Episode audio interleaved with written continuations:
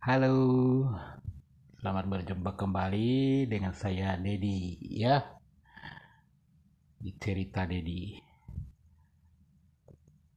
Pada episode 1 kemarin ya saya sudah bertemu dengan yang namanya Carmila ya. Saya menanyakan kok mau murung-murung terus kata si Camila nggak apa-apa terus sampai dia ngomong uh, dia mau kasih tahu apa yang bikin dia murung dan tapi jangan ngomong ke siapa-siapa. Aku bilang iya deh. Nah sampai di situ cerita kemarin kan. Nah lanjut. Uh, terus si Carmila ini uh, ngomong ke saya. Dad uh, aku ini kan ya jujur sih. Kalau masalah pelajaran aku katakanlah bodoh. Terus aku bilang ah kamu nggak bodoh kok. Kamu hanya belum nggak bisa. Ah, kata si kami ah, sama saja bodoh dengan nggak bisa ya sama. Ya terserah kamu lah kata aku. Terus eh, kenapa kamu eh, sampai murung? Kata aku. Carmilanya menjawab aku bisa naik kelas asalkan wali kelas atau bapak guru kita merelakan aku ditiduri katanya aku sih kak sebagai murid pada zaman itu nggak kaget lagi sama perangainya bapak wali kelas kita pada waktu itu. Nah, kemudian saya nanya, terus jawaban kamu apa Mila? Nah, Carmilanya jawab, saya pikir-pikir dulu Pak terus bapak wali kelas nanya lagi ke saya kapan keputusannya? Saya bilang besok. Dalam arti hari ini kata si Carmila ya it. terus gimana? Kamu sudah punya keputusan enggak aku nanya balik ke Carmilanya ya Gimana lagi sih? Kata Carmila. Mau tidak mau, mesti mau. Karena aku juga pengen naik kelas. Nah, kemudian aku ngomong, ya itu terserah kamu. Kamu yang menjalani tubuh milikmu. Jadi, ya itu terserah kamu cuma sebaiknya pikir-pikir dulu lah. Nah itu kataku. Terus kata si Carmila pikiranku sudah bulat. Aku pokoknya tahun ini mau naik kata Carmila nah sudah sampai situlah ah saya dengan Carmila ngobrol. Kemudian uh, pelajaran uh, pada hari itu berlangsung dengan aman, lancar-selancar saja. Nah, di saat kita pulang, Kamilnya belum pulang. Aku yang sudah tahu segalanya, ya cut-cut bebek sih pada waktu itu cuek-cuek bebek. Nggak nggak nggak terlalu pusing dengan dengan urusan teman. Walaupun itu eh, salah juga sih. Tapi mau bagaimana mau bagaimana lagi? Nah setelah itu setelah sepi Kamilanya dipanggil ke ruangan guru. Pada zaman itu aktivitas sekolah ya masih sampai pukul katakanlah pukul 1.30 deh ya. 1.30 sekolah itu sudah sepi. Pada zaman itu tahun 1900 1990-an lah kemudian uh, Carmilanya dipanggil ke ruangan guru ke ruangan wali kelas.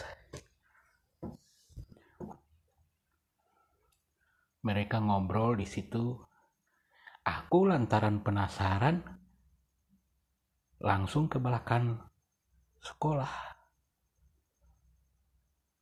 Wah ternyata semuanya sudah dipersiapkan oleh bapak wali kelas. Jendela-jendelanya sudah diamankan lah. Dalam arti kata ditutup tutup. Supaya nggak ada orang ngintip. Gitu. Aku sih mikir aduh gimana sih? Kok nggak bisa ngintip sih? Nah karena lantaran nggak bisa ngintip ya aku mikir dengerin aja dah daripada nggak ada bahan di rumah duduk-duduk di belakang sekolah dengerin waktu itu sudah sepi. Nah kedengaran si wali kelas sama si Kak Ermila ngobrol ngobrol-ngobrol pemanasan lah. Nah tiba-tiba si Carmila ngeluh. Ngeluh kata si Carmila jangan kencang-kencang pak. Jangan kencang-kencang mungkin dalam pikiranku wah lagi di rumah di payudara nih. Ya ternyata benar. Mereka di eh, Carmila di rumah di payudara bibirnya dicium dicium dalam arti kata ciuman basah ya. Ciuman basah berlanjut berlanjut.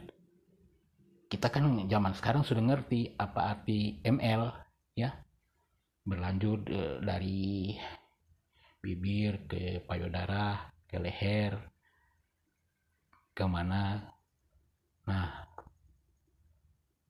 setelah itu kedengar kedengaran kayak resleting bunyi ya. Karena sudah sepi ya pasti kedengaran lah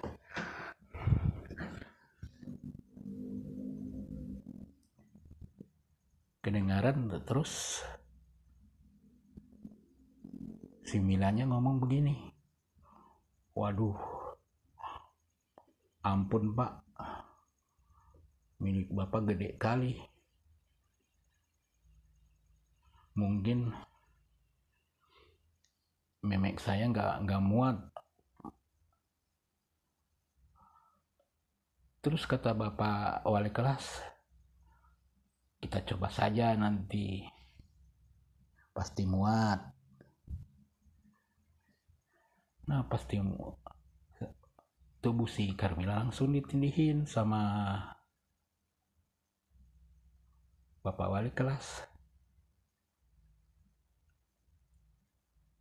Nah si Camila mengadu-ngadu aduh sakit pak. Bereh pak. Kata kata wali kelas tahan saja ditahan. Begitu tuh begitu selesai dia ngomong ditahan langsung deh. Karena saat di saat itu sepi ya. Di saat itu sepi nggak kayak sekarang rame. Di saat itu sepi kedengaran. Memang memang sih mereka melakukan itu entah di di bawah jendela tempat saya nongkrong atau gimana pokoknya kedengaran lah. Kayak kruk. si Kamilanya teriak au sakit pak. Terus kata bapak wali kelas wow. Saya beruntung deh dapat kamu masih perawan. Terus berlanjut berlanjut ada sekitar kira-kira setengah jam. Cepat ya setengah jam. Katakanlah begitulah setengah jam. Mereka berduaan di situ sambil katakanlah berhubungan badan ya. Si Carmilanya nangis gimana nih pak? Saya sudah gini gini gini.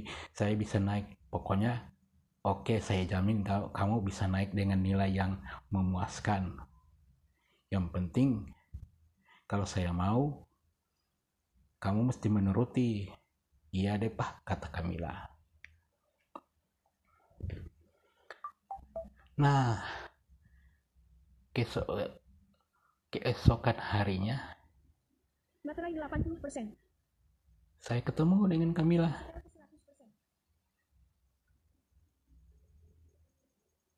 Terus saya saya seakan-akan nggak tahu lah. Ya jangan sampai dia malu atau gimana maklum temen juga san.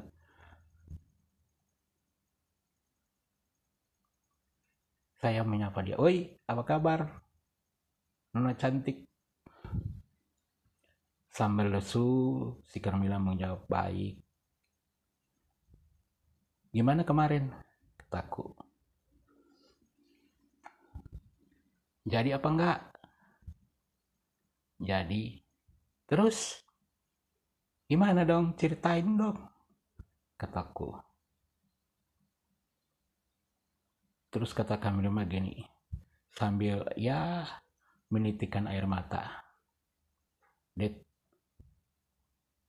aku sudah nggak perawan lagi katanya. Nah, aku bilang asik dong bandot tua dapat perawan aku bilang. Ya gitulah mau gimana lagi deh kata Kamila.